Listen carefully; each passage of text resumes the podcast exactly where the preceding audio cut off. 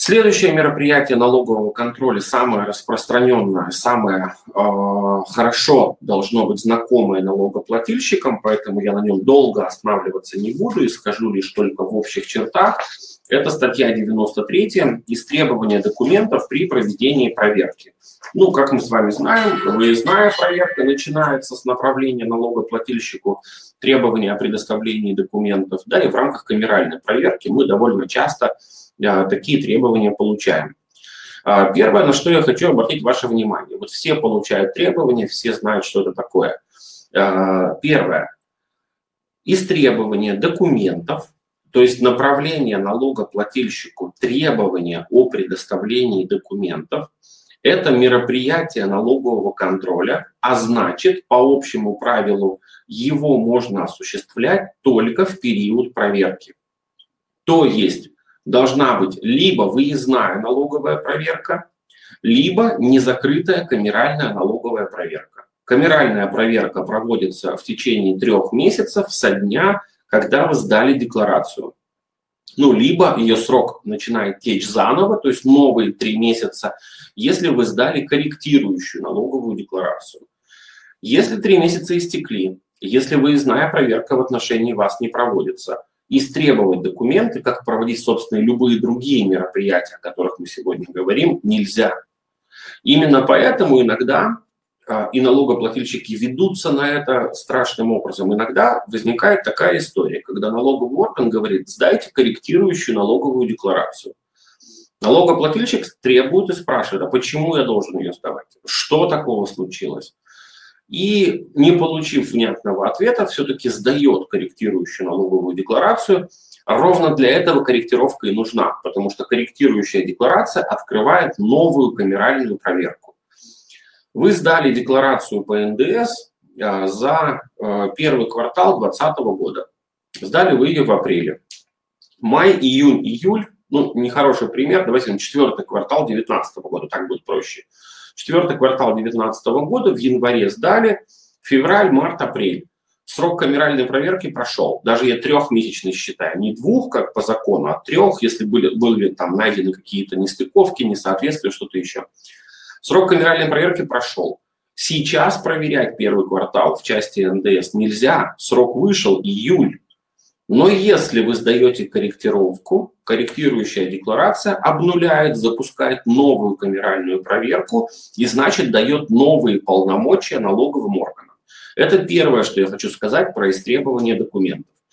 И э, 93 статья, второе, не регулирует такие ситуации, когда налогоплательщику прислали информационное письмо, в котором написали, что, вы знаете, было бы неплохо предоставить документы или налогоплательщика вызвали на заседание комиссии по легализации налоговой базы, и в нем тоже приписали, ну, вообще-то возьмите с собой документы.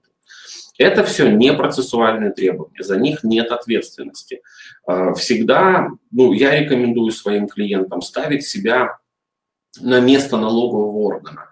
Если я могу вынести требования о предоставлении документов, за неисполнение которого налогоплательщик будет привлечен к ответственности, то есть есть угроза наказания для него, почему я напишу ему обычное информационное письмо? Не напишу я ему никакое письмо, я ему требования выкачу. Потому что если он на мое письмо документы не предоставит, ему ничего не будет. Я тратил время, работал, а он мне ничего не даст, и ему ничего за это не будет. А если э, я ему выставлю требования, он мне документы не предоставит, то, во-первых, привлечен к ответственности в виде штрафа. Второе, он потом эти документы предоставит, а я их не приму, скажу, что они мне, во-первых, уже не нужны, во-вторых, я их просил, но мне их не дали, в-третьих, у меня есть подозрение, что вот эта задержка с предоставлением этих документов была связана с тем, что налогоплательщик ну, фактически их готовил за ночь, рисовал. Ну, то есть там, цел, там серьезный, э, очень серьезные э, значит, э, последствия вызывает такое неисполнение законных требований налоговых органов. Э, это второй пункт. То есть первый, повторюсь, я сказал, нужно отслеживать, если вы получили требования, законно ли оно, а второе, из требования документов возможно только по требованию о предоставлении документов. Именно так должен называться вот этот вот властное требование, обращенное к налогоплательщику. Если говорить по существу, Документы предоставляются, соответственно, либо по ТКС, э, либо в бумажном виде. Если документы предоставляются по электронным каналам связи по ТКС, то вы ждете в ответ квитанцию. Иногда мы с этим тоже обжалуем бездействие налогового органа.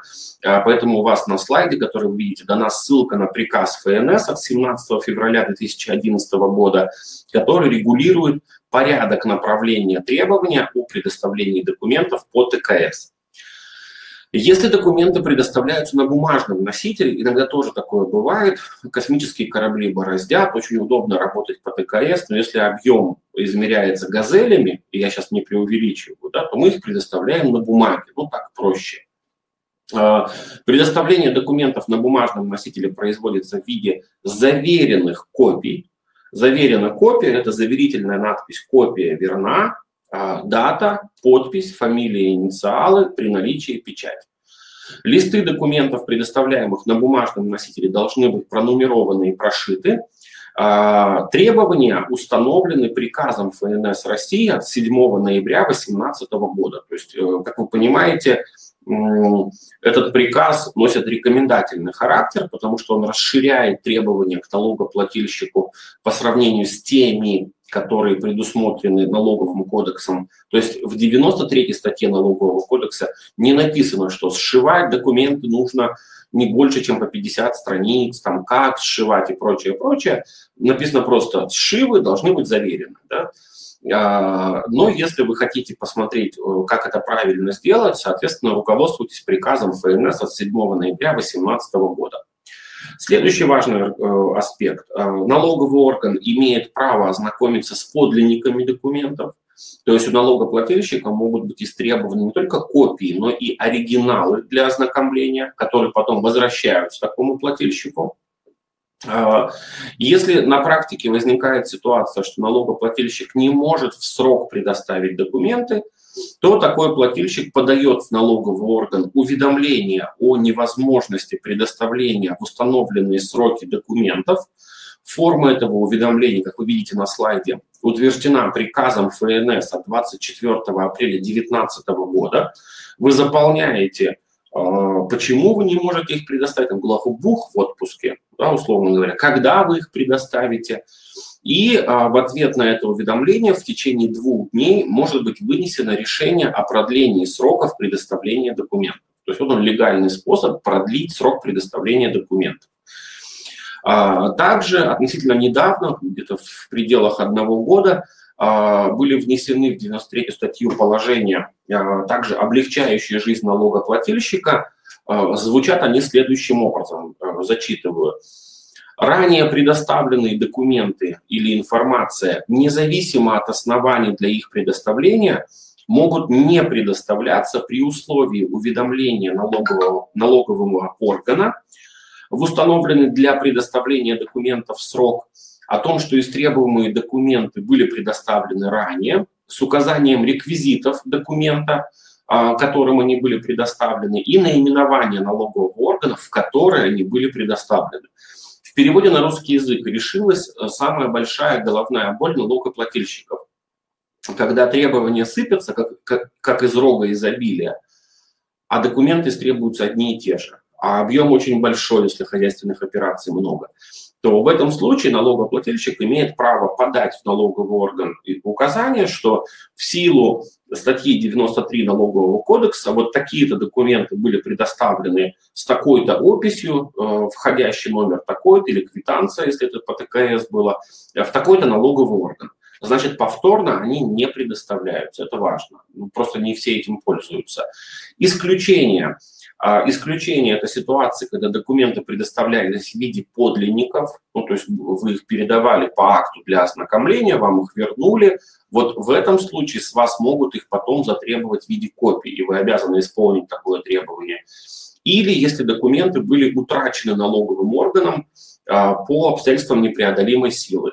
Ну, э, коронавирус явился да, таким обстоятельством, согласно указу губернатора. Вот что там произошло, документы потерялись. А, в иных случаях повторно предоставлять документы на сегодня вы не должны.